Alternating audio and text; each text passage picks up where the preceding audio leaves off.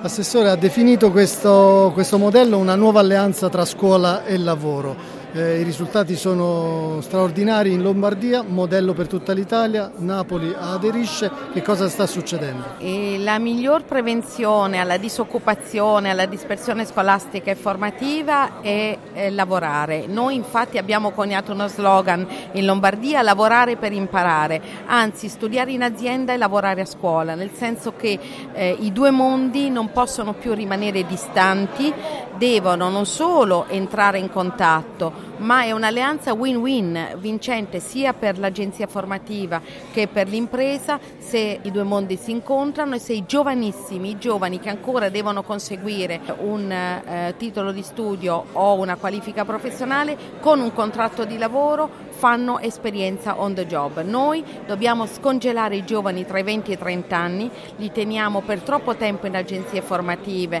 senza maturare esperienze di lavoro, è arrivato il momento di fare come fanno già i, i paesi eh, eh, avanzati, più avanzati, che hanno, non conoscono il problema della disoccupazione o paesi europei come la Germania che hanno sicuramente sperimentato questo modello da sempre e infatti non, hanno, non conoscono se non per percentuali molto basse il problema della disoccupazione giovanile. La Regione Lombardia può essere un modello, lo è per, perché abbiamo istituito questo eh, sistema con legge regionale, perché abbiamo abbiamo avviato e rafforzato eh, la sperimentazione nazionale prevista dal Job Act perché crediamo eh, nella sussidiarietà, cioè nel fatto che le imprese possano aiutare i giovani a formarsi portandoli verso mestieri vecchi e nuovi, eh, introducendoli alle nuove tecnologie, quindi eh, sicuramente tanta tradizione ma anche tanta innovazione